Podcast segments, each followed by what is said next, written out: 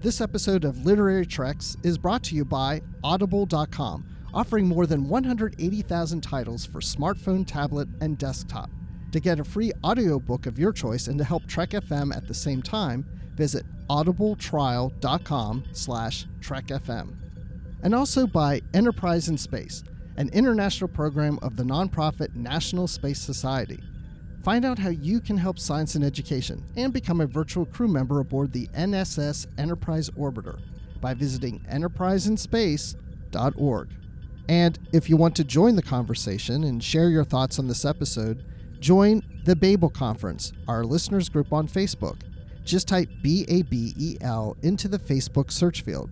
We look forward to seeing you there. Hey everyone, I'm Rod Roddenberry, and you're listening to Trek FM.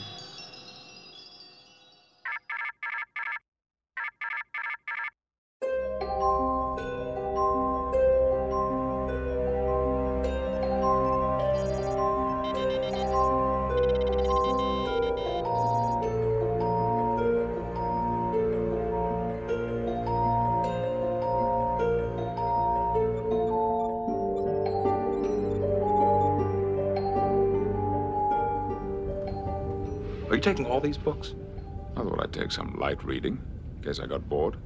Welcome, everyone, to another episode of Literary Treks, Trek FM's dedicated books and comics show. I'm just one of your hosts, Dan Gunther, and with me, as he is every week, is the wonderful, the bright, the brash, the young, the amazing Bruce Gibson. Oh, I like the young part in there too. I thought you'd appreciate that.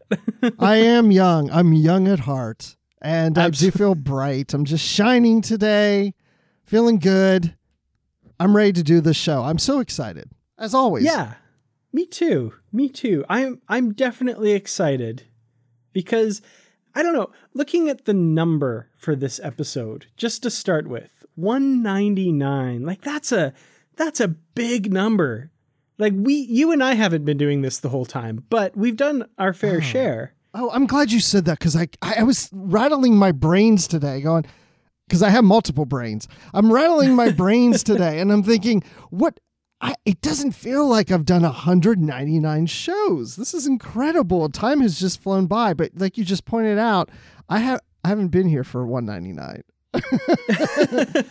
so now that No, makes and, sense. and neither have I. I've been here for a few more than you, but still nowhere nowhere near 199. Yeah. Yeah. So, um, yeah. But anyway, 189. That that's a good one. That's a good number. I wonder what That's the next one's cool. going to be.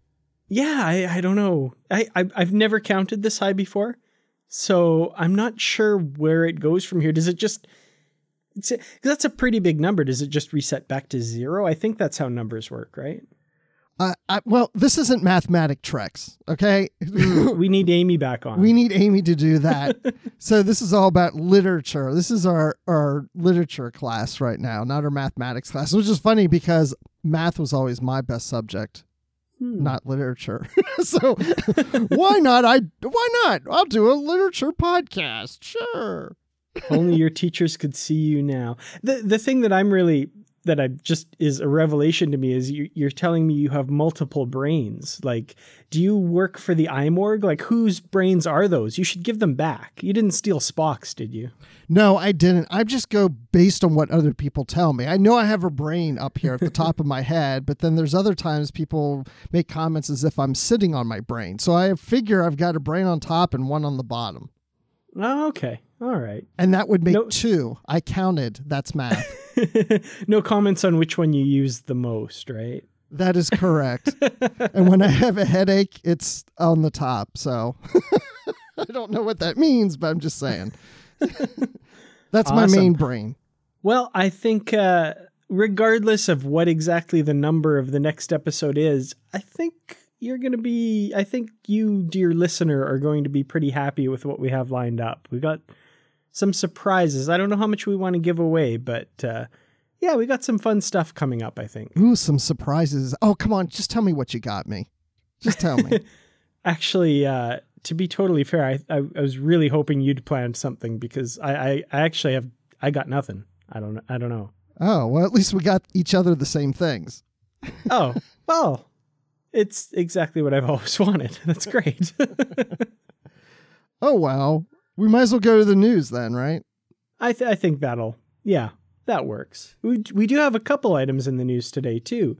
Uh, some big news coming from Comic Con. Of course, the San Diego Comic Con happened recently. And besides all the big, you know, new trailer for Star Trek Discovery and all the other really great Star Trek stuff there, we got some updates on the IDW Star Trek line from SDCC. So, Bruce, why don't you share uh, what we learned from Comic Con there? I found an article from Newsarama that was doing a really good job at blogging of what was going on at that panel with IDW Publishing. And they wrote about Discovery and how it's written by Discovery staff writer Kirsten Beyer and Mike Johnson. We know those two. And with art by Tony Shasteen. And this is due out in October. And they say it's so secret. The, pro- the projected image says, We can't show you much more yet. Johnson said the goal is to expand upon the story readers will see in the TV show. Klingons will be involved, he added. Hmm. Excellent. That sounds really exciting. Uh, you know, so much discovery coming, and it's all going to kind of drop at once. You know, the new show, and then the new novel by David Mack, and then this comic series coming in, in October. I mean, do, do you ever just stop and think, like, you know, there's a lot of people complaining out there and there's all that stuff, but you know, shoving that to one side, can we just reflect on the fact that there's a new Star Trek series coming in less than two months or almost exactly two months? And, you know, some of it's being written by some huge names like Kirsten Beyer and Nicholas Meyer. And man, I, it's a great time to be a Trekkie, isn't it? It is. It actually reminds me of 1987 when The Next Generation was premiering. Now, I was not a Trekkie back then. I really wasn't that much into Star Trek. I, I really only cared for the movies. And of course, at that point, there'd only been four. But I remember coming home from college. Yes, I was in college in 1987. Thank you very much. I came home for college at my parents' house, and I remember the show was going to premiere, if I remember correctly, Sunday at four o'clock. It was a two hour episode, of course, of the premiere of Encounter of Farpoint. And I just remember that whole thing of wow, you know, Star Trek back on TV. That's that's incredible. It's been forever. And now, yeah, that went for years and years and years, you know, new series kept coming up, but we never had a break. And now we've had a 10 year break. No, I'm sorry, a 12 year break. And it's that feeling again of wow, Star Trek's coming back to TV. But you know, the next generation looked different from the original series. And so now when I look at Discovery, I think, hmm, it looks a lot different from you know, TNG and DS9, Voyager and Enterprise. So we won't get all into that. But I keep having to remind myself, not only are we getting the new series, but oh yeah, we're going to get novels. I'm saying that plural. I don't know anything, but I know we're getting at least one novel. And I think I did hear we're getting a second one. But anyway, you know we're going to get multiple novels. I don't know where I heard that. Maybe it was a rumor. But I was, you know, and then of course we have these comics coming. It's like, wow, we're getting novels and comics and a series and it's all tied together. This is you're right. Exciting time.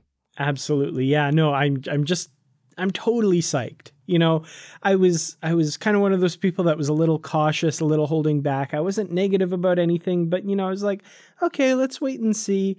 But I do have to say now I'm just fully shifted into totally psyched, totally pumped for all this new Star Trek coming. I there's there's no p- coming back from this. I am I'm there.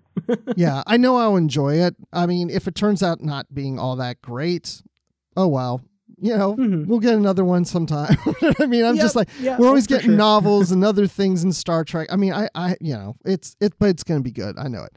So absolutely, we have another comic uh, news here from San Diego Comic Con International. We have an upcoming arc for Star Trek Boldly Go will be IDIC, which will include multi-dimensional versions of the crew, such as evil mirror universe Kirk, which is funny because we're going to talk about an evil mirror, mirror universe Kirk in the feature about Preserver. we have an AI version of Star Trek and a Kirk that was raised as a Klingon.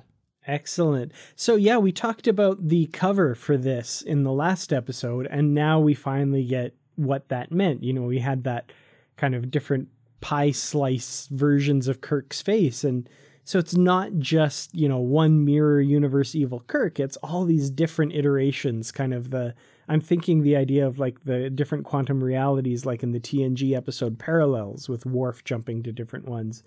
We're going to get, you know, different versions of of the rebooted Star Trek universe, the Kelvin timeline. So that's kind of cool. Yeah, so this would be Kelvin Evil Mirror Universe Kirk and Kelvin Klingon Kirk and whatever and so on and so forth. It gets all confusing, but uh, I yeah, it's going to be interesting. It's going to be fun. Um, I'm looking forward to this one. Absolutely, yeah. No, this looks really excellent. Well, we do also have, uh, speaking of comics, a new comic to talk about this week, and that is the latest episode. Episode? issue, whatever, of Boldly Go. So this is issue number 10, and it features, interestingly enough, a character that we saw briefly at the end of Star Trek Beyond, and he gets his own story. And that character, of course, is the world renowned, very well known, very popular Kevin. You guys remember who I'm talking about here? About knee high, not very fond of pants, as I recall. yes, Kevin doesn't wear pants. Neither does Donald Duck, but. yeah. This isn't, this but he's Donald still Duck. very bashful when he comes out of the shower and wraps that towel around himself. So, yeah. Maybe I wonder if Kevin's the same way. I wonder if he comes out of the sonic shower and is like rushing to grab a towel to cover himself, even though he never wears pants. You didn't see that panel in the comic? I, must have missed that somehow. All right, Dan. So tell me, I am dying to know what did you think of this one? First impressions and last impressions. Okay. So, reading this one from start to finish, I have to say I loved it. I thought this was hilarious. I really really enjoyed this one. I it's it doesn't seem like one that I might enjoy, but I was I loved the jokes. I loved I mean we're we're to give a little bit away from this comic. It's a standalone. Uh, I don't think they're continuing this story directly in the next one, but you know we have these these aliens. They're the aliens we saw right at the beginning of Star Trek Beyond. They're the ones that Kirk's negotiating with, and then they end up attacking him, and he beams back aboard with a couple of them on his back. One of them ends up sticking around, and we see him at the end, like I said, of Star Trek Beyond, and his name is Kevin. Now, I might be wrong about this, but I seem to remember the story was that it was kind of uh, an ad libbed line that Chris Pine called him Kevin.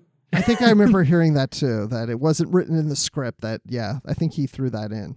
Yeah, because the, the entire line was he walks by and Kirk looks at him and says, Oh, still not wearing pants, I see, Kevin, or something like that. or Kevin, still not wearing pants, I see, or something like that. Yep. And I love that that like spawned this whole story and just that little tiny scene. And we get to know Kevin and meet him. And of course, the the leader of his planet, the the Grand Autarch, Steve. well, now we have to clarify what we learn is they're called Kevin and Steve because we can't, us humans cannot pronounce their names. Right. Yeah, and that they're saying that's the closest they can come to the proper pronunciation, which as far as explanations go, I love it. I think that's great.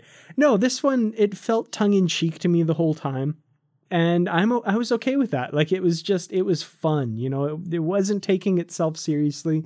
It was obviously laughing at itself, and I can really appreciate that. I really I really got behind this story. I thought it was a lot of fun. I didn't know what you were going to say. I didn't know if you liked this or not.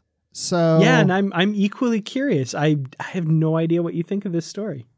You know what, Dan? I have to tell you you and I are a lot alike. But when it comes to comics, uh oh, we're still a lot alike because I loved it too. okay, good. I I was already thrilled to see that was about Kevin. I was like, oh, good, because I wondered what what is Kevin doing there and what what's going on with him, and we get a little story of what's happening to Kevin after we saw him in Star Trek Beyond. And you're right, it's very fun, tongue in cheek. If you like the first scene in the movie, this feels the same way. It's it has Mhm. that fun, you know, adventure. I could hear these these creatures talking in that low voice, but then being really small at the same time. And yeah, it was just you know, and the fact that you know his name's Kevin, and I mean, probably the thing I laughed the most about was when you know the leader whatever shows up and he's real mean. And you know he says you know oh my name is steve. And i'm like really? Steve? I am Steve. It's great. Oh, it's great stuff. and that kevin's also working on the new enterprise helping you know helping them build it. And who's he working with? But keenser i mean Mhm. perfect you know the two of them are just you know pals together and i just love it. It's just there's so much fun to this and then then we throw in scotty. He comes to visit which is the one thing I, that annoyed me a little. I shouldn't say annoyed. One thing i didn't like is that scotty is not involved in this project of building a new enterprise. He's teaching at starfleet academy. Hmm you know, and I felt like I would think Scotty would be there while the Enterprise is being built and overseeing that whole project and not being on Earth teaching at the academy and occasionally coming every few months to just check on things. But, you know, I guess that's how it is. But I'd like to think that Mhm. Scotty's there, you know? Yeah, and I mean that kind of would track with what we know of the Prime universe too. Of course, uh, you know, Scotty in the motion picture oversaw the refit of the original Enterprise and all that stuff, and in Star Trek Three, he was so keen to stick around and help with you know the refit that he thought was going to be happening there. You know, yeah, it makes sense that Scotty would want to stick close to his baby and you Right. know shepherd the Enterprise from start to finish here, kind of thing. Yeah. But, uh, But that's just a little quibble that I had on that one. But I mean, adding Scotty in, I mean, it was written, Scotty was written perfectly. I mean, I could hear the lines just as if it was really Scotty talking. Steve, that's amazing. Hail, Steve. Just yeah. And you know how I Scotty's do always not accept your fealty. You are not worthy. oh well, glad that's settled then. like it's just yeah, the totally the, the Simon Pegg version of Scotty is just yeah. Oh man, you can He so comes hear here. You can so hear Simon Pegg, and you know I love in the movies where uh, Scotty's always telling Keenser, you know, get down, and then and then we have Kevin up on you know the console, and he's like, all right, Kevin, no sitting on the consoles. it's like Scotty just has a problem with people sitting on things. Ugh. yeah. And yeah, I don't want to totally ruin this comic because it, it is definitely worth picking up. You should grab it. Like I said, it seem, it's fairly standalone. You know, you don't have to have read any of the series prior to this, or I'm assuming after this to enjoy it. Doesn't leave a cliffhanger or anything like that. You should grab it. The, the these alien beings end up kind of hatching a bit of a scheme against the Federation by stealing what they think is their seat of power. So I, I won't say any more about that. You should definitely check it out. And Perfect way to say it. it's a lot of fun.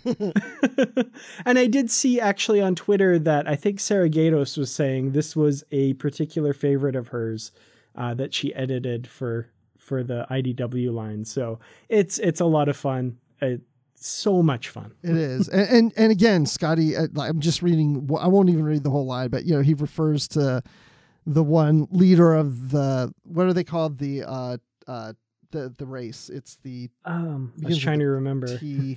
But um, he calls you know little frog, you know, when he gets mad at them. It's just, I mean, it's just so much. And Admiral Paris from the Yorktown is here, so uh, so yeah, ch- this is definitely a must. the Phoebians were the other alien race. These guys were the uh Tenaxians. That's it. That's it. The Tenaxians.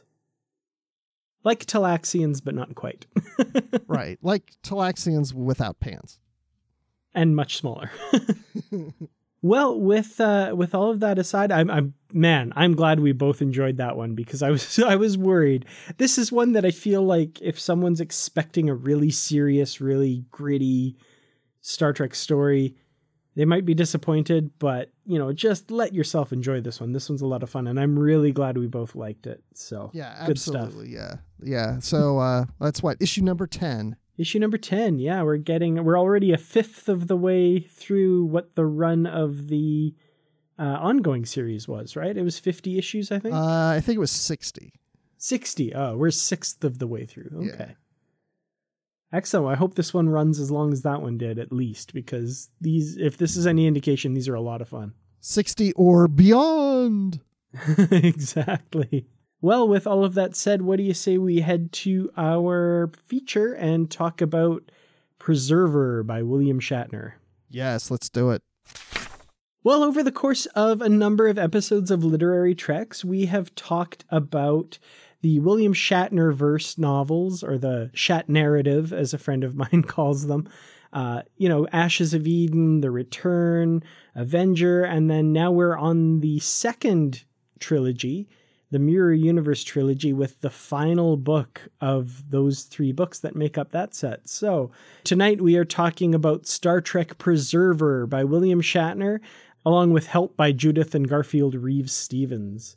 So, first impressions, uh, where where we're at in the Mirror Universe trilogy here. What what are your how have you been enjoying been enjoying this trilogy so far? Where we find ourselves at the beginning of this novel.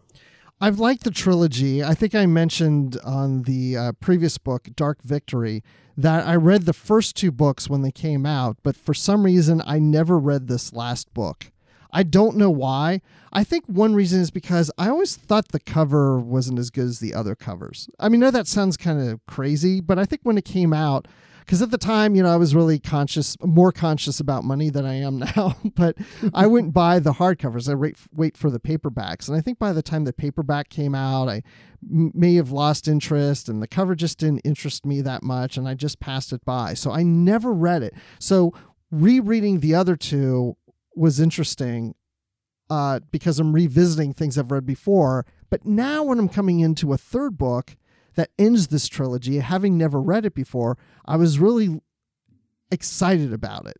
But I like the book. I'm probably going this too soon, but I like the book, but not as much as I thought I was going to. Okay, interesting. Yeah.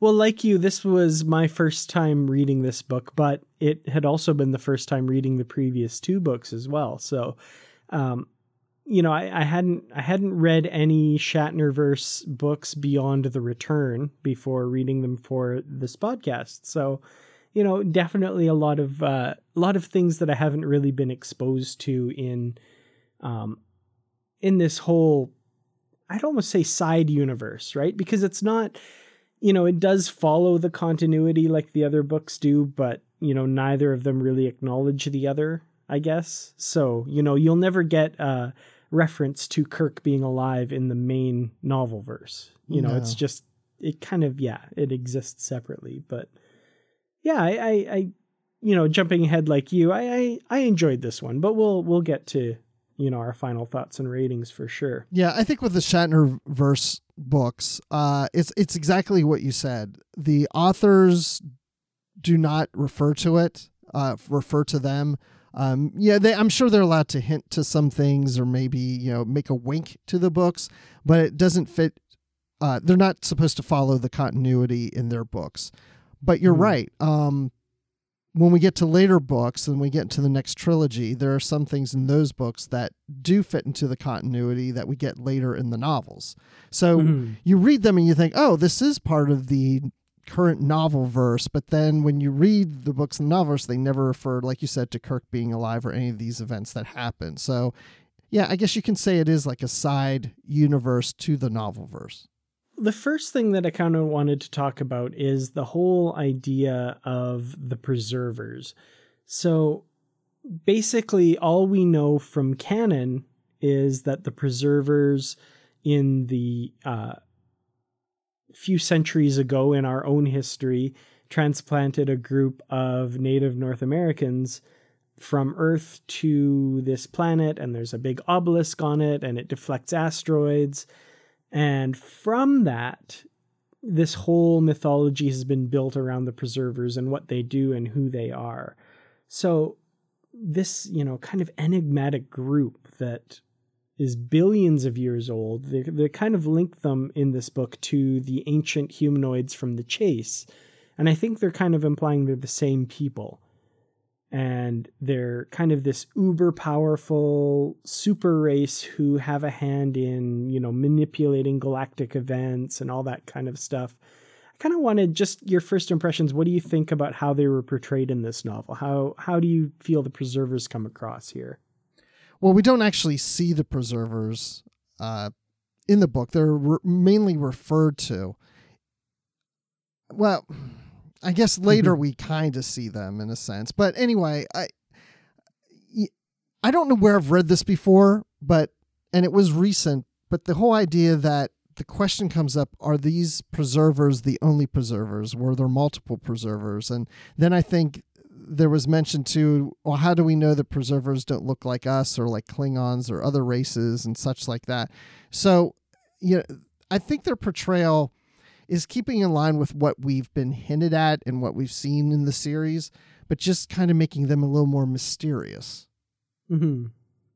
What uh, I mean, it, I I don't feel like we really got a concrete answer of you know about the preservers. There's a lot of speculation going on in this. Yeah, I, I noticed that a lot. There seemed to be like a lot of times they'd be discussing, you know, either pre- their preservers or some other theory or something like that, and there'd be like, five different things they're talking about. Like, oh, maybe it's this, maybe it's this. But they say, well, we think it's this, and then they just go with that. Yeah, and then and not only do they say, oh, we think it's this, and they go with that, then you get later in the book, and then they say, you know, it's not that, it's this. And of course, like, you know, I'm just using McCoy as an example. Might be like, wait, what are you talking about? I thought they were this. Well, we thought that was it, but now we think it's this. it just mm-hmm. keeps changing. yeah, I kind of liked the the speculation that maybe you know it was uh, different groups of people over the course of of centuries and that kind of thing. But the one thing that does link them all together are these obelisks. You know, these huge objects like like was in the the temple basically that Kirk found on that planet with Miramanee and and his whole adventures there. The episode being the Paradise Syndrome in season three of TOS, and you know the, this idea that this this race has has seeded these all over the place to make corrections and to do things over the course of history it's kind of it, it really is this kind of epic idea and this epic scale which is which is really interesting. And i mean i know it's not the novel's job to give us definitive answers and to pin everything down you know every single fact but i definitely wanted to learn more about the preservers and and why they're doing this and and what their ultimate goal is I, I would like to know more. I don't think we see more of the preservers in the later Shatnerverse novels. I don't recall. Maybe it's been a long time since I've read those, but you know, I, I it's it's one of those things where I'd like to sit down with this novel and other novels about preservers and read them all together and just have like a preserver readathon and just see how all those books would tie together. I know that all Star Trek books don't necessarily work together and some take one road, some take the other, but I, every time I read a novel, I always think that there's some truth to it. That if there's an alt, if there really is a Star Trek universe out there that's for real, we're getting bits and pieces of truth that really makes up what the Star Trek universe is. And so mm-hmm. when I read a novel like this, I think, okay, maybe there have been different races and different generations of preservers out there, and maybe they are a lot of what we've thought about before, or maybe they're not. I know I'm being vague, but I almost feel like I'm doing what the book is doing and saying they are this and maybe they're not that. And I just feel like there's a lot more to figure out about them. I want to go dig and find out more somewhere else and kind of put those puzzle pieces together. Even though the authors didn't work together to do that, it would be interesting to see what kind of conclusion you come up with. Say, this is kind of the overall impression of who the preservers really are. Hmm. I was kind of thinking as I was reading, and and the book doesn't really break the fourth wall this way, or or really nudge you in this direction. But I was thinking, kind of almost in a tongue in cheek way, that the preservers were like the stand ins for the creators of, of Star Trek and the writers and that sort of thing, oh, yeah. because they're crafting the universe and you know who made the decision for Captain Kirk to become the captain of the Enterprise at such a young age? well, it was Gene Roddenberry. Was the guy who wrote it. So, you know, I was kind of thinking in the back of my mind, oh, the preservers are like, you know, the producers and the writers of Star Trek. Kind of, you know, what Far Beyond the Stars did literally, I thought maybe Preserver was doing kind of figuratively, but you know, I mean, obviously they're not going to really bring that idea into the story itself. That would be way too meta for a you know Star Trek novel to be taken seriously, kind of thing. But it's kind of in the back of my mind that like, yeah, the produce the producers or the preservers, they're the ones that are making all the decisions and shaping the universe the way we see it. I love that. Uh, that's an interesting point there, and that's the other thing I like about this is it almost portrays things as not being a coincidence. I mean, when you watch TV series and movies and in, novels and stuff in this universe, there's things that just seem to happen very easily. And now we can look at things and say, well, you know, Kirk became a captain early in age. He was the youngest captain. Well, maybe there's a reason for that. Maybe it's not just because, oh, he's just so good at it. Maybe there was something else behind that.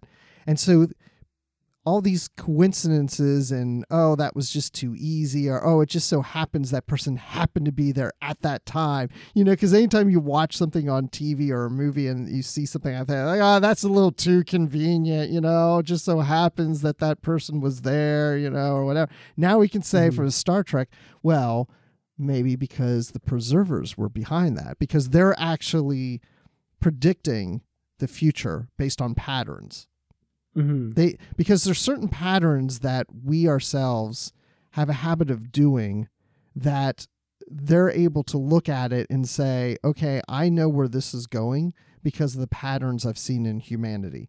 And based on those patterns of history with humanity, this is ultimately where things are going. So I can steer it in different directions if I want to. Right. Which brings us to the whole concept of the psychohistorians, which I thought was really interesting. So we've got these people whose entire study of history is based on the decisions of people, but not usually individual people, more mass populations as a whole and trends and kind of like you said, reading patterns and finding things out like that. And according to these psychohistorians, you know, a population of merely 7 billion or whatever on one planet isn't enough to do this. You need like a huge population. And of course, the Federation qualifies. So, you know, using data from all of this, they're able to find kind of patterns that are happening and, and pinpoint where things are going and where they've come from and that sort of thing. And they determine that the universe is going to end in a few weeks, kind of thing which I thought was interesting because they're interested in these broad, big trends, but then they discover, you know, very, very fine, minute details that that have a huge effect, kind of thing. I don't know. What did you think of the psychohistorians and kind of how they operate? I loved this part of the story because it reminds me of where I work, which is a weather company. I don't I'm not a meteorologist, but I work near meteorologists. And that's exactly what they do. They're looking at patterns of what's happening in weather. And based on those patterns, they're able to predict fairly closely what's going to happen that next day. So when you're watching and you're getting your forecast, it's that same thing. And it's not a 100% guarantee. That's why when they say, oh, there's a 70% chance of rain, that doesn't mean they, they don't know 100% sure what's going to happen, but they have a pretty good idea that it's more likely going to rain. And I think mm that's what's going on here. It's that same thing. It's like looking at the patterns of, like you said, a mass population of humanity. And based on what they're doing at the time, well, you know, there's this you know, probably a 70% chance that the universe is going to explode. it reminds me of like you're talking about meteorologists. It reminds me of that cartoon where it shows, you know, the weather report for Alderaan. Yes. it's, you know, you know, 70 degrees 85 degrees and then the next day it's like 9428 degrees and fire and yeah it's exploding planets oh, yes. hmm, i think the world may end on this day. Yeah and so it, it it's it would be great if we could all just sit here and predict exactly what's going to happen and be prepared for it but we we're, we're not as smart as these guys are. Yeah definitely. And you know their work kind of leads me to think about, you know, the ideas of free will versus predestination kind of thing. You know, like are we just kind of at the whim of of the vagaries of fate, as they say, or in this case, the preservers, you know, they have they basically the story reveals that they have a hand in a ton of decisions, right? So they interfere basically in you know at all levels. They generate false orders that assign captains to various positions and and move people into positions so they're in the right place at the right time. And it occurs to me you know we've got the preservers doing this on a macro level for billions of years. We've got Uraei messing around in the federation since you know the early days of enterprise. And there was one more that popped into my head. I can't remember now, but you know, we've got all these forces that are that are manipulating everything. Do, is there any room for free will for anybody? Yeah. Do we ever make our own decisions? yeah, exactly. well, you know, that's the same criticism that people had of David Mack's Section 31 novel Control that, well, you know, did are we as the Federation where we are because of our free will and what we've decided, or is it because of what control or Uraei has led us to? And I think mm-hmm. David was very good at pointing out the time that when we reviewed this book, that we're still making free will decisions. It's like the parent nudging the child, like, you know, like maybe pushing him in the pool. Like, you can swim. I'm just going to give you a little push to get you in the water to actually do it, you know? Mm-hmm. And I almost feel like that's what we're seeing here with the preservers. And I, I want to touch on that whole thing about the preservers and Uraei uh, from control because it made me wonder. And I know, again, these novels necessarily aren't related, but I like to pretend that there's some truth among them all, that there is a connection. I wonder if the preservers had something to do with the creation of Uraei. It's yeah, I mean, I have to admit when I was reading, you know, those thoughts were in my head as well. I mean, these are books that are separated by about 20 close to 20 years in publication anyway. I think this was 2000. Yes. And so 2017, so 17 years publishing difference. I you know, obviously obviously William Shatner and Judith and Garfield Reeves Stevens would know nothing about Control or Uraei, and I doubt that David Mack had this in mind when he wrote Control. But yeah, that's that's the joy of these novels. Like you said earlier, each novel has a little piece of the Star Trek universe and when you read a new novel, you incorporate it and weave it in and maybe it doesn't always fit perfectly, but every once in a while there's, you know, something that dovetails really nicely and makes you go, hmm, I wonder, you know? And yeah, that totally did this for me as well. I was kind of wondering, like, we've got all these forces that are, you know, subtly manipulating events. And, you know, I would I would make the case. I totally agree with David Mack with regards to control and Uraei. I think if someone was angry about what Control said about the Star Trek universe, they should be 10 times angrier about this novel and its revelations and what the preservers were doing because I think this is a much more apparent manipulation than what we saw in Control, you know? To me, anyway, it seems like the preservers have this end goal and they're manipulating everybody to be in a particular place at a particular time to try and move things exactly the way they want it, which, uh, you know, obviously is to our benefit, I think, given what we learn about the nature of the mirror universe versus ours, but still feels very much like totally we're totally at the whims of some vast bigger power than us, if that makes sense. Well, of course, that's also what is found in religion. You know, uh, there's a vast power in God, and God is probably leading us in certain directions and and hmm. again not necessarily controlling everything that we do. We have some free will but also guiding us. And the preservers may be guiding us and i don't know if it's really because they are trying to help us or save us or possibly they are just experimenting with us. Are we lab rats? I mean we're talking billions of years of things going on and to the preservers that may be a small amount of time and they're still just doing some experiments with us and you know they're just changing the course just to see how we respond and and maybe it's a game in some ways to them because if they're following certain patterns and they're predicting what's going to happen maybe this is all a game of hey Mhm. we're going to you know push things a little this direction and see if what's going to happen is going to happen as we predict and see how close we get each time you know i don't know what's motivating the preservers i didn't i, I did you did you figure out what it is that why they're doing what they're doing Yeah, I have no idea. I mean, my brain went to all kinds of places in this book, which is, I mean, a testament to the story. I mean, a, a good story should make you think and make you ponder big questions. You know, it, it led me to the idea like, well, is,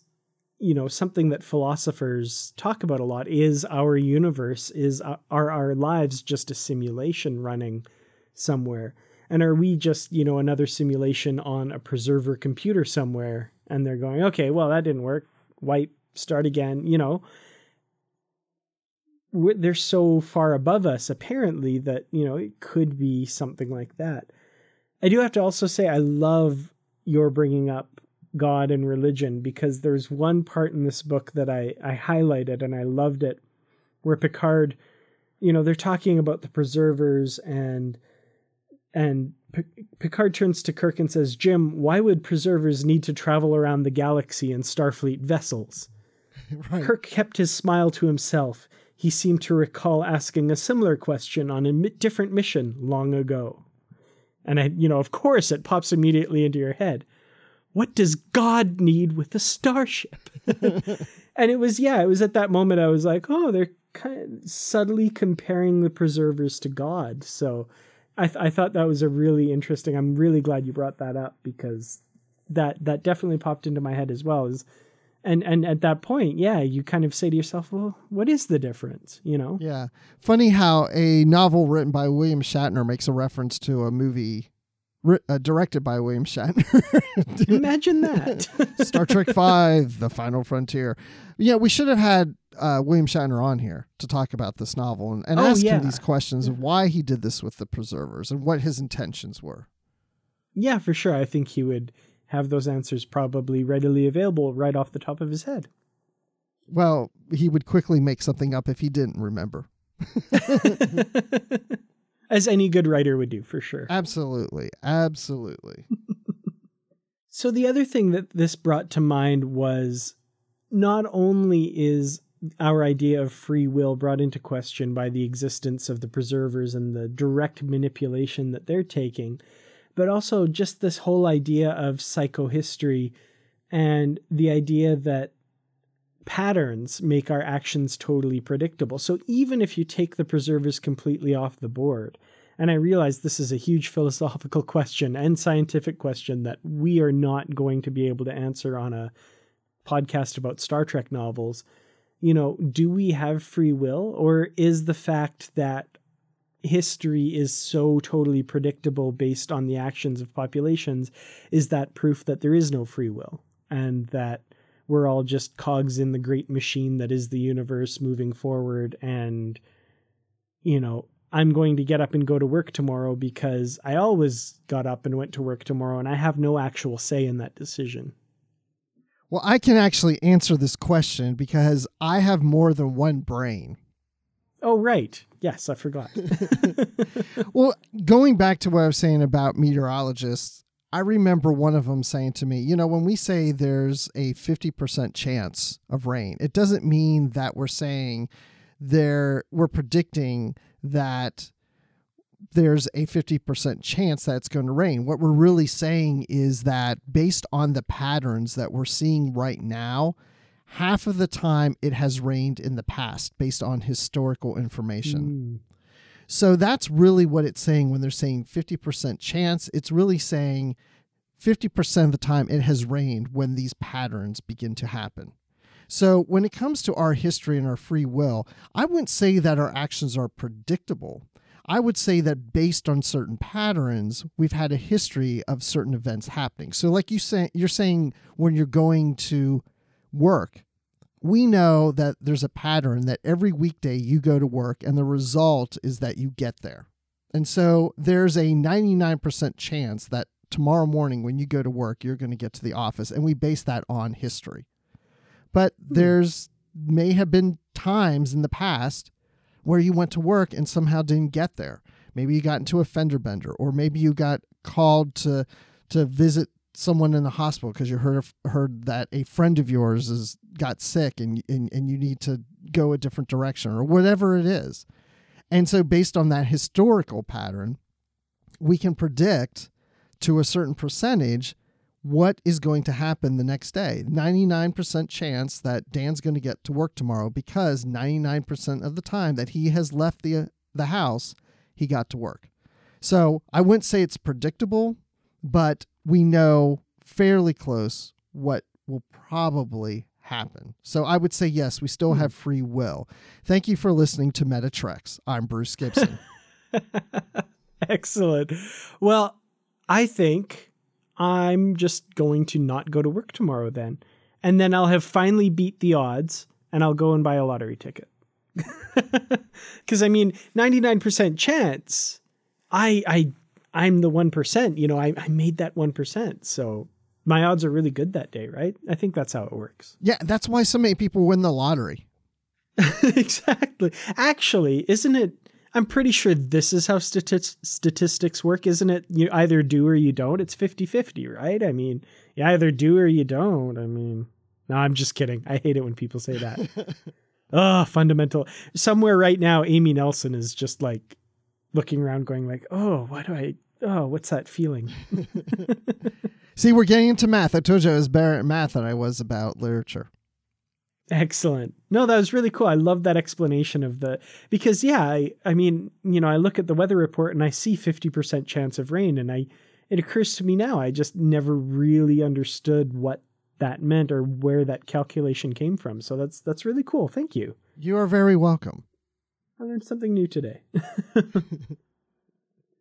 so another thing that this book addresses, which you know I found kind of a, a, pleasant surprise because it's one of those things in the original series that comes up a lot, uh, the duplicate Earths we see in the original series. So, for example, in the episode Miri, we see an exact duplicate of Earth. You know, they're all gasping on the bridge. oh my God, it's it's another Earth. And then in another episode, when they see another Earth, they say, "Oh, it's an example of Hodgkin's law of parallel planet development." But we'll ignore that because this book ignores that as well. Um, what did you think of this idea of these duplicate Earths being, you know, possible experiments by the preservers? I have to admit, I never thought of them as being artificially created, but that's kind of a, a theory that the book comes up with and and they talk about a bit. I thought it was brilliant. Thank you, William Shatner.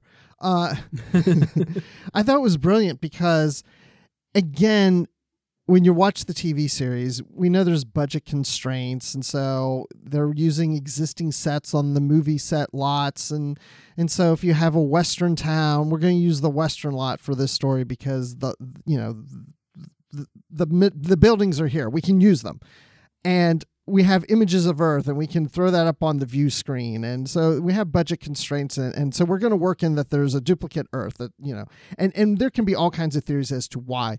But it's interesting that when you have the preservers come in, and the theory is that the preservers created these duplicate, not just Earths, but Kronos and Vulcan and some others, so on and so forth.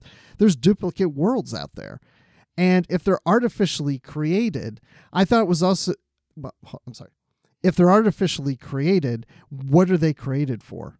And now again, mm-hmm. there's some truth in the novels that lead into the truth of the Star Trek universe. And it's almost like, okay, the theory is that these worlds were created by the preservers for experiments. But again, we Mm-hmm. don't know exactly for sure why they were created. And I like then in the novel, it's presented well, were those worlds created after our Earth, or is our Earth artificial? Are we the experiment? Yeah, that was kind of a mind blowing moment for sure. And I was like, whoa, I never thought of that. Um, did you think of, because this is what immediately popped into my head, of course, was Hitchhiker's Guide to the Galaxy. And I was like, oh, Earth was created as a giant computer to calculate the ultimate question to the answer of life, the universe, and everything, right? I mean, I'm, I'm pretty sure that's why Earth was created. And the preservers had something to do with that too. Are the preservers just the little white mice that created Earth? Yeah. Absolutely, absolutely. Or other universes. Are the preservers the ones creating other universes? All this all these questions come up from the Federation from years ago as to why are there why are there so many duplicates out there? Not in just worlds, but also in universes. hmm I did kind of. I didn't really like the way that question was just dismissed in the book, where they're like, "Oh, this was just a weird mystery to throw us off the scent of what they're really after," or something like that. Yeah, they did. They said that, oh, okay, yeah, all this stuff is just to throw us off course. So we can't figure Mhm. some things out. And it's like, really? So the preservers create different worlds and universes that are duplicates just so we they throw the scent off? Uh, yeah. That seemed like almost a very self-centered, arrogant conclusion to come come to. They knew that we'd be so smart that they'd have to create this huge mystery to throw us off the trail. Like, But then again, I didn't. Okay. They don't seem to really know what's going on. That's why they keep changing their minds, and the theories keep changing. So I, you know, mhm. they may have said that, but that doesn't mean it's truth. right, that might not be the ultimate conclusion for sure. Right. Only Okay. one person can answer that question. That's David Mack. exactly. we know who the true preserver is. Right. Uri himself. Absolutely. Well, and another thing in this novel, of course, is uh, the idea of, and this is carried on from the, the previous novels, of course, secret organizations within Starfleet.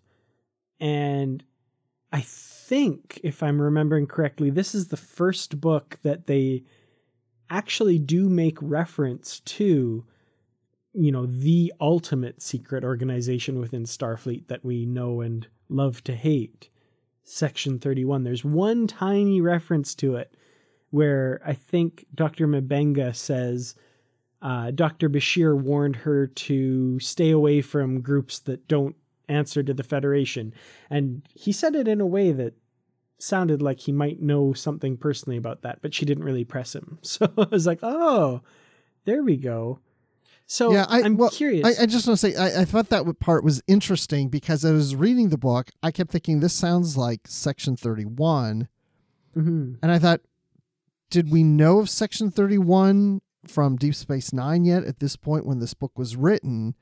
And the fact that it was published in 2000, I thought, well, yeah, I mean, we've, I, I think we knew at that point, or maybe this book was done before we knew that. But that little part there that you're mentioning, that was the hint that there w- we did know of Section 31 because uh, the reference to Bashir. So I thought it was interesting that I guess we're that's what we're getting into, but that this kind of is a parallel to that. Hmm And yeah, so by the time this book was released and, and probably written, Section 31 was out and that was all known about. But what I'm wondering is the previous two books, I don't think Inquisition, Deep Space Nine Season 6, had aired yet. So it's kind of interesting, this kind of parallel, you know, development. And without thinking, I remember when we were reading the other books, I was thinking to myself, why aren't they bringing up Section 31? Like this, uh, this sounds like them. Why aren't they linking that? And it occurs to me, oh, they probably, that probably hadn't even been written or aired yet. So, but by this point, it's kind of cool that two different sources have ki- kind of traveled along the same path to link those two together. They didn't really specify if Project Sign is a part of Section 31 or a separate Mhm. organization of Section 31 because as you mentioned there's just brief reference to oh, and there's that organization that Dr. Bashir has dealt with. Yeah, it was it was just a very brief if you as a reader are paying attention, it's kind of the authors saying, "Yeah, yeah, we know. We know. There's that other one out there. We're not linking it to it, but we know it's there. Don't worry, we're not just ignoring it," kind of thing. So this in my mind, I was thinking, well, there's no way that Project Sign wouldn't know about Section 31 and vice versa. Right. I think if yeah. anything, if one didn't know the other, it would be that maybe Project Sign wouldn't know about Section 31. Because I just I Mhm. just kept thinking that Section 31 has been around longer because the Project Sign really started off as called Project Magnet and it was estimated that it happened right after the events of the episode Mirror Mirror as a result of the Mirror universe. So we're talking, you know, 2267 and we know that Section 31 started at least a century before that. So I in my mind and based on what we were saying earlier, I was thinking preservers lead to Uraei, which leads to Section 31, which leads to Project Magnet to Project Sign. Mhm. That these are all It's the kind of- results in, in that order. It's kind of like trying to keep track of, you know, Dayton Ward talking about his UFO groups in the US government, you know, uh, Project Blue Book and all that. Like what one leads to the other, leads to the other, leads to the other. And I, I love we're getting to the point in Star Trek history where it's it's almost as convoluted and as crowded as real history is. I mean, there's so much stuff in Star Trek lore to draw upon. Absolutely. See, this is what I love about reading Star Trek books because this is what got me really into Star Trek. As I said earlier, I watched the movies when I was younger. I started watching TNG when it came on air, but it wasn't until I started reading the books where all of a sudden this kind of stuff started playing in my head because I hadn't watched every episode of the original series when I started reading the novels. And then when I started watching the original series, I'm picking up on things that I had read in the novels. So a lot of fans see the TV episodes and then see, oh, this book relates to this episode. I was coming in the opposite. I'm like, oh, that's in this book. I almost felt like each episode was relating to a book and not the other way around.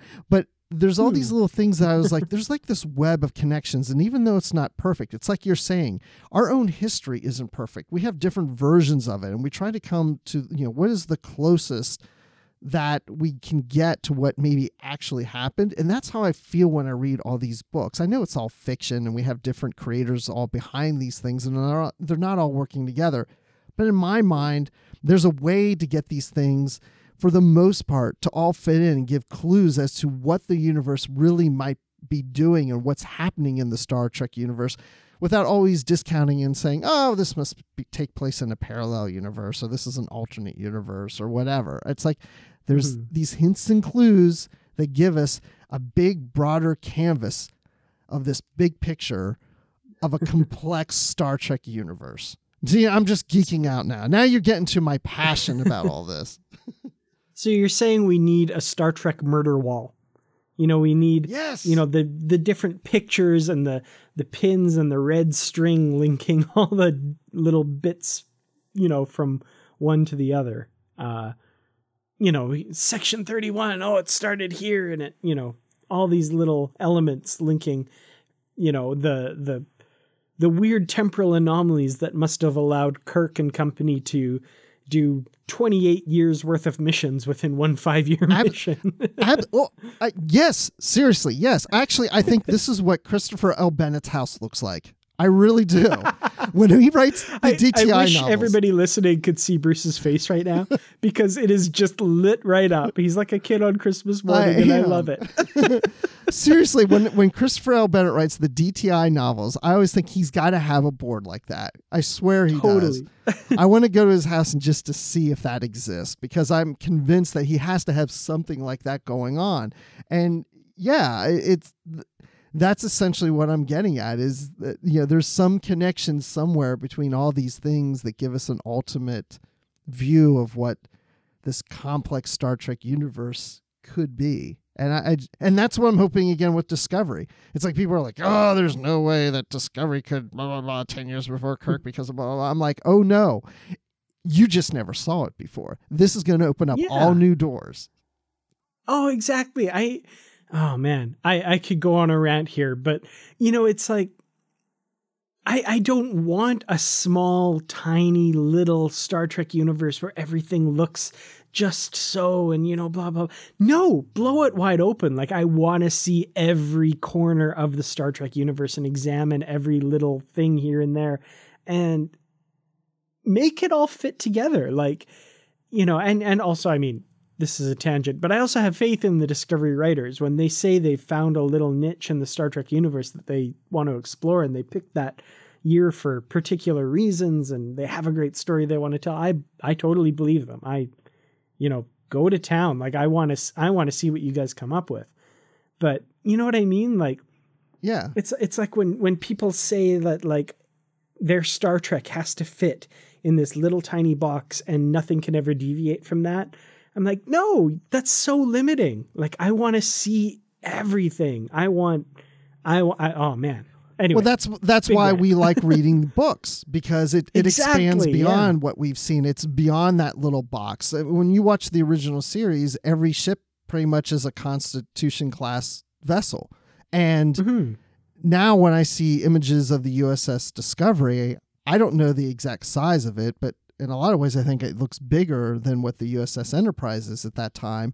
And my first thought is, mm, no, that can't be. And I'm like, no, wait, it, it can be. I mean, just in my mind, it's always been every every century or so the ships just keep getting bigger every enterprise gets bigger you look at the nx-01 and then we you know go through every uss enterprise and they you know they just get bigger and bigger and bigger it's like well who says that starships time and size are related i mean mm-hmm. we could just see watch the original series and it's all about you know, we see Constitution class starships, but that doesn't mean there's other ships out there that are totally different, that are bigger and smaller than that starship. Mm-hmm. And that comes back to these novels and what we're talking about with this one is that we're finding out more things that we didn't know before.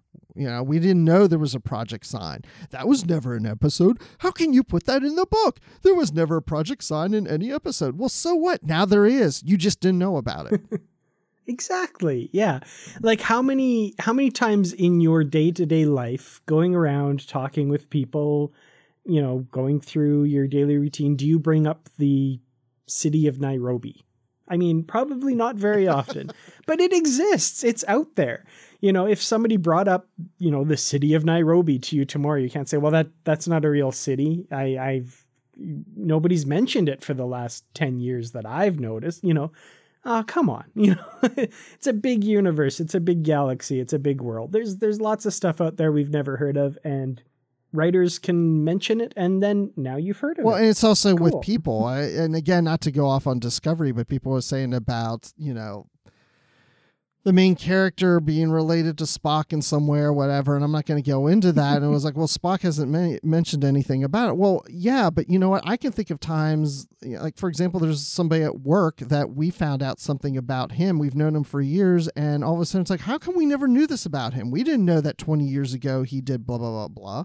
Why? Have, yeah, you know, exactly. it's like we don't talk about everything all the time. I mean, I, you know, mm-hmm. I found out that somebody had been married multiple times and never came up before. You know, it doesn't mean I can go. No, wait, there's no way you're on your third marriage because you never mentioned the other two ever before. Exactly. and Spock in particular, sorry, this is the last bit of this tangent, but Spock in particular has always been really not forthcoming about his family. I mean, you know, they meet Sarek and Amanda on the Enterprise and they like greet each other and oh, that was cool. Hey, Spock, since we're on Vulcan, maybe you should beam down and see your folks. And he's like, uh, Ambassador Sarek is my dad. Like, he's an ambassador in the Federation and you didn't know he was Spock's dad. Right. Yeah, he's going to be talking about his human adopted sister all the time, I'm sure. Yep. anyway, anyway, all of that aside, uh, let's get back to Preserver. thanks, thanks for being patient through the digression. Um, and we're kind of getting into. Well, actually, before we get to this, I want to talk a little bit about the two Kirks. Uh, we got a little bit about Kirk versus Kirk in the last novel. In this novel, they really took their story in a direction I wasn't expecting. You know, the two of them uh, and we're getting into the ending here, so we're getting into spoilers. They end up crossing into the mirror universe together and kind of in a weird way working together. And there are a few times where they seem to be not so much trusting Tiberius, but like giving him a bit of a long leash, which I was really I found really unexpected. I was kind of like, you know, this this you know, and I mean I, I guess it's kind of the lesson of the book really in the end, but you know, he's done some really terrible, really horrible things, and I think he gets off pretty lightly, personally. Um, I don't know. I, I have a lot of thoughts about this, but they're not really. I'm I'm not really putting to them together really well. What Well- did what did you think of that whole aspect of the story? I, didn't expect to see the two working together. They didn't necessarily trust one another or have full respect for one another. I don't know if because that they, in some ways, are essentially the same person, that there's this weird dynamic between them, a love hate in a sense. I, I didn't feel like the writing of that, of, of this book, really clarified that in any way to us. I, I thought Hmm.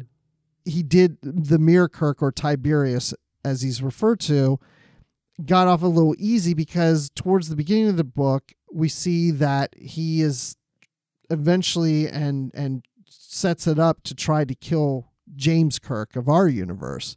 And of course, Mhm. Kirk always gets out of a mess and you know, he's back. But then they're, you know, hanging around together. And the Federation is just letting Tiberius run around with James Kirk and I'm like, he tried to kill him. like what Yeah. uh, wait, wait, what? I don't understand why. I mean, they feel like there's the preservers are after Tiberius, and so there's they're kind of using Tiberius as bait. But I didn't feel like I felt like yeah, he had a long leash to do whatever he wanted to do. and I, and I really I felt like our Kirk, our in quote marks Kirk, was okay with working with Tiberius really quickly. You know, like you know they make a few mentions about like when they're putting each other's spacesuits on, for example, and checking the seals. They're like, oh, the last time we did this, we were trying to kill each other. You know, they're each thinking in their heads and like, oh, this is weird. And then then they go back to what they're doing kind of thing like it just it seemed to be acknowledged here and there but i was just like i don't know if i'm buying these two working together in any kind of circumstances like this but I'm with you I- on that. I don't know. I, I I think we both agree on that. all right cool well i just wanted to wanted to be like dude tiberius anyway so getting into the end of this book and again like i said we're into the end we're into big spoilers here this whole idea of kirk not getting a happy ending so mccoy at one point says that kirk is the happiest he's been in a long time because he's with Teilani. but and again, spoilers. I'm warning everybody big time here. If you haven't read this book and you want to and you don't want to be spoiled, but by the end of this book, Teilani has sacrificed herself to save uh, the captain and um, Captain McDonald uh, of the Pathfinder in this case, and she's died a hero's death. Now, man, like Kirk, like you say in the in the notes here, he just can't catch a break. I mean, wouldn't we love for Kirk to just retire and settle down with the love of his life and live happily ever after? Why can't why can't he do that? Why do we have to keep torturing this guy? And why do we, you know, even separate from Kirk? I'm really sad to lose the character of Teilani, who in her own right, I think was an amazing character with a lot of really interesting potential, not just for the way she relates to Kirk, but in and of herself too. Yeah, she was really growing on me as a character. and Mhm. she was really developing. And I'm disappointed that she's gone. I knew she was going to die. Having not read this book, but read the books that come after this, I, I've read uh, some of those. So I, I knew it was coming. I just didn't know how. I found the I found some of this book to be a bit depressing because everything that Kirk has been through, and then fast forward to the 24th century, and he's found happiness. He's with his now wife. And then she has a baby, which we didn't talk about, but his son Mm. Joseph is born, and he's kind of like I don't like they refer to him as a monster. He he doesn't come out well. I mean, he's alive, and I guess he's healthy in a sense. I mean, they're they're still working on him. I think by the time we get to the book, he's you know they're still kind of dealing with it. And then his wife dies. It's like, oh my gosh, you know, I, when can we have him ride out into the sunset? You know, mm-hmm. I, I I just don't feel like Kirk is ever going to reach a point that he finds true happiness and and grows old and dies. But then again, life isn't fair, and I guess we all would like a life that's going to ride out into the sunset and happy, and we don't have a guarantee of that. The only way we would know what's going to happen towards the end of our lives is if we study the patterns and we can predict those things. yeah. No, I mean, there was I, I, I know why they did it. I know why they got rid of Teilani. I mean, it's kind of been a recurring thing in these last few books that you know he wants to be settled down with Teilani and he wants to raise a family with her, but the Kirk that we know and love is out among the stars, adventuring and that sort of thing.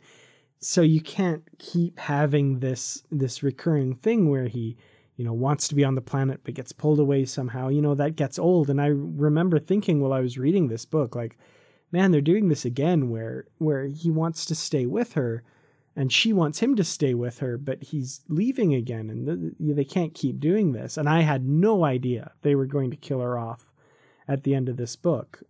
Other than the little bit of foreshadowing here and there that you kind of in retrospect realize. But I yeah, I had no idea like really that this was coming. But in retrospect, it makes total sense. I mean, they want without having read the future books, in my mind, I think, you know, they want Kirk out among the stars and not tied down.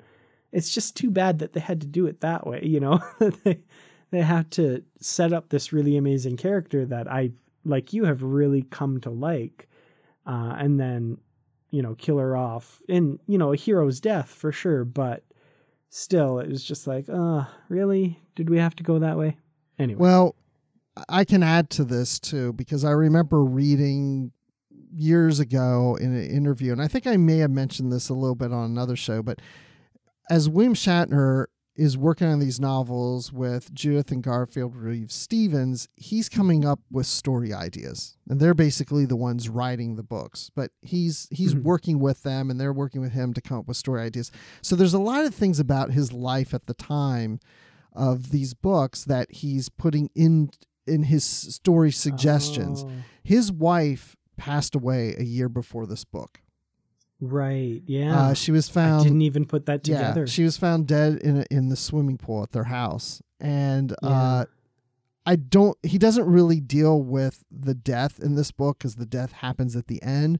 But I know in later books, there's you know Kirk dealing with the death of Teilani, and he was putting a lot of his thoughts and emotions into those books based on what he experienced with his uh, his previous wife's death. So right. I, I, wow, that makes. Sense. I don't know I, if when he had conversations with the other authors, if he's like, well, you know, my wife died last year, and so let's kill Teilani at the end of the book. Probably not. I don't know, but maybe they sold him on the idea of like, what if we killed Kirk's wife at the end of the book, and in future books, we deal with, we have Kirk deal with her death, just and and you can write to that yeah, I, I don't know. Mm-hmm. Anyway, I'm just throwing that out there. There's some connection between that. I remember hearing that in a in an interview years ago. Yeah, no, that makes sense, and and I I'm kind of kicking myself for not putting that together while I was reading this, but yeah, that makes a lot of That's sense. That's why you have me and my two brains.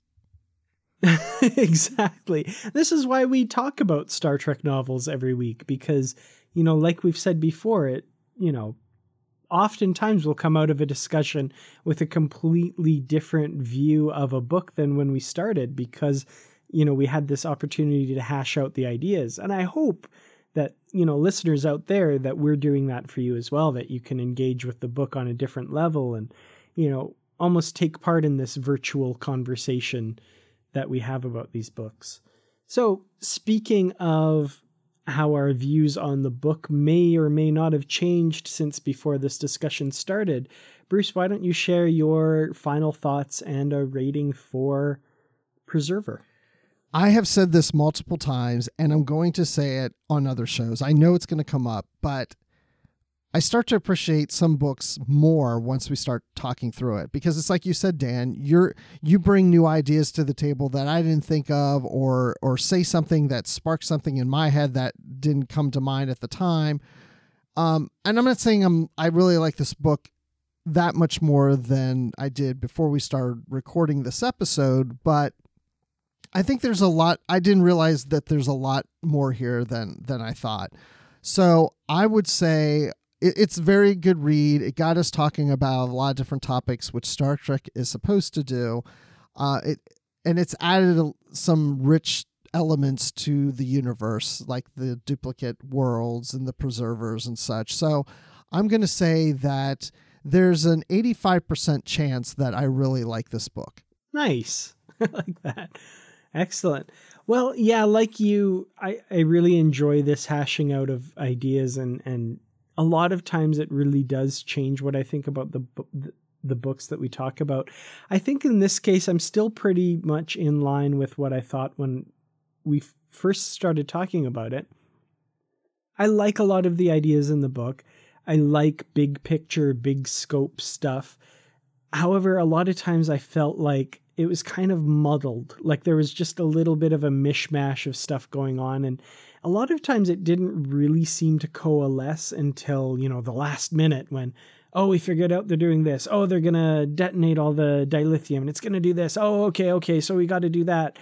And then some of the character stuff, we didn't really get into this, but Captain McDonald, I was really confused by her behavior yeah. and, and yeah, based on what we knew of her in the previous books. And here again is a character that I was really starting to like in the previous books.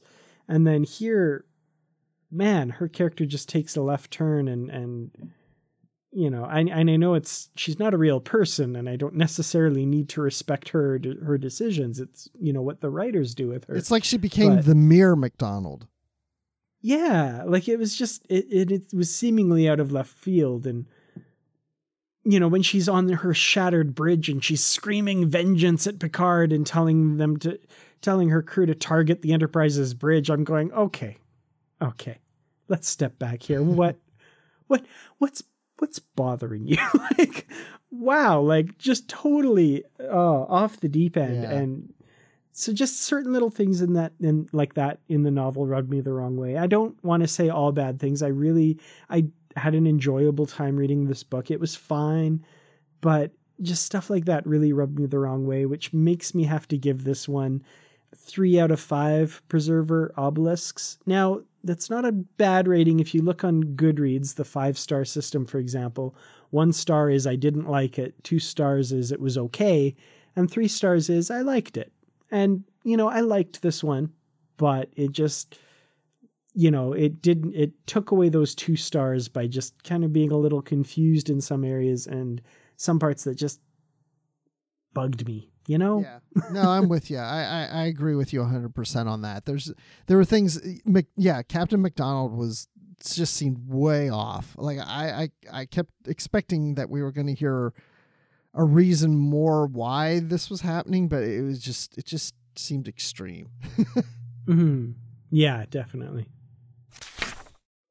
Okay, well, that's two of the three Shatnerverse trilogies in the can. We got the two done. We've got another trilogy out there. Don't know exactly when we're going to do those books, but uh, we're definitely going to hit those at some point here soon. Is it wow? Is it really just the one remaining trilogy, and then and then Collision Course was just a single book? But you know, whenever I looked at the Shatnerverse novels, I always think there's so many of them. I'm never going to get around to reading them. You know, until we we started doing these, I had no idea when I was going to do it. But yeah, I guess you're right. There's there's just the the one trilogy left, isn't there? Yeah, and I remember this last trilogy feeling less like a trilogy than these other books. These books felt more connected as a trilogy. I don't recall this last trilogy they felt more standalone. There's there's connections, but I don't know. It's been such a long time, like I said earlier, that that's why I want to kind of go back to these because I'd like to see how these stand up. Okay, well, that's interesting. But it's been fun talking about Shatnerverse trilogies today, but that's not the only thing we've been discussing on the network. So here's a quick look at some of the other things you may have missed elsewhere on Trek FM. Previously on Trek.fm, Warp 5. I just thought, you know, those are where, of course, some of the other Enterprise references come up. He was a MACO. He fought in those Indian Romulan Wars. I really like that that background and that tie-in, and it makes sense that you know over the course of a hundred years that somebody's going to kind of go a little crazy and and you know get to this point where they're just you know seething for some for some kind of revenge or, or something. So the Ready Room. Of all the things people to, to wonder about and question and be concerned about canon and visual canon on Discovery, the Klingons haven't concerned me that much because I think the Klingons are ripe and long overdue for you know, for lack of a better term, some species diversity. And one of the things that Star Trek is is prey to, and people acknowledge it, but still, we wish it wasn't a limiting factor, was TV budgets. The 602 Club. That emotional core, uh, and and I, I tie that too with the the mentors that Peter doesn't have throughout the film. There's nobody there to pick up that Uncle Ben slack. And introducing The Edge, a Star Trek Discovery podcast. What have you done out there on the edge of Federation space? Welcome to The Edge, Trek FM's brand new podcast where we dive into the final frontier of the newest Star Trek series, Star Trek Discovery, the first Star Trek series to be on air in 12 and a half years, something like that. And that's what else is happening on Trek.fm. So check out all of these shows and join the conversation about your favorite corner of the Star Trek universe and beyond. You'll find us wherever you get your podcasts. If you're an Apple user, be sure to hit the subscribe button in Apple Podcasts on iPhone, iPad, or Apple TV, or the desktop iTunes app to get the latest episodes as soon as they are published. And please leave us a star rating and written review. And if you're not an Apple user, we've got you covered as well. You can find our shows on Google Play Music, Stitcher, TuneIn, Spreaker, SoundCloud, Windows Phone, and most third party apps. And you can stream and download the MP3 file from our website or grab the RSS link. You know, it takes a lot to bring these episodes to you each week, and we'd really appreciate your help. If you'd like to help us keep all of our shows coming to you, you can become a patron of the network on Patreon. Visit patreon.com slash trekfm, that's p-a-t-r-e-o-n dot com slash trekfm to get all of the details. Perks can include early access to episodes, exclusive content, producer credits, access to the Mirror Universe, where you can prevent the detonation of dilithium, and more, available through our special patrons website, Patron Zone. It requires a great deal of money to produce, host, and distribute these shows each month, and we really appreciate any support you can give us, and we hope you'll join the team. Again, you'll find all of the details at patreon.com slash trekfm. We'd love to hear your thoughts on today's show, and there are many ways you can do that. The best place to join in the larger conversation is the Babel Conference. It's our listeners group on Facebook. Just type Babel, B A B E L, into the search field on Facebook, and it should come right up. And if you'd like to send us an email, you can use the form on our website at trek.fm slash contact choose to send to a show and select literary treks and that will come right to us and you can find the network on twitter at trekfm and on facebook at facebook.com slash trekfm you can also find us on our Goodreads group, where we have bookshelves with all of our previously covered books, as well as the currently reading section, so you know what's coming up for future shows. Plus, there are great conversations happening about all of the books and comics. Just search for Literary Treks on Goodreads and click Join Group, and we will let you right in. We'd like to thank our associate producers, Ken Tripp, Greg Rosier, and Brandon-Shea Mutala for their support of the Trek FM network, and specifically for being associate producers for Literary Treks. Well, Bruce, when you're not consulting with psychohistorians and trying to prevent the end of the universe as we know it, where can we find you? You can find me and my two brains on Twitter at Admiral underscore Rex. And you can find me talking Star Wars on the Star Wars Report podcast on starwarsreport.com. And of course, you can find me in the Babel Conference, hopefully talking about this novel with all of you who are listening right now. And Dan, when you're not visiting duplicate worlds trying to find which is the real one, where can people find you? Is there even a real one? Like, man, are they okay? Are they all copies of unoriginal, or are they all just completely artificial? Oh, my, Anyway. Uh, my head's to explode. this is the stuff that keeps me up at night. And while I'm up at night, you can find me tweeting into the wee hours on Twitter at Kertrats. That's K E R T R A T S. You can find me making conspiracy theory videos, but not actually, on youtube.com slash Kertrats Productions. And you can find me on facebook.com slash Kertrats Productions as well. Well, thank you everyone for listening. And until next time, Live long. and read on. You call that light reading? To each his own, number one.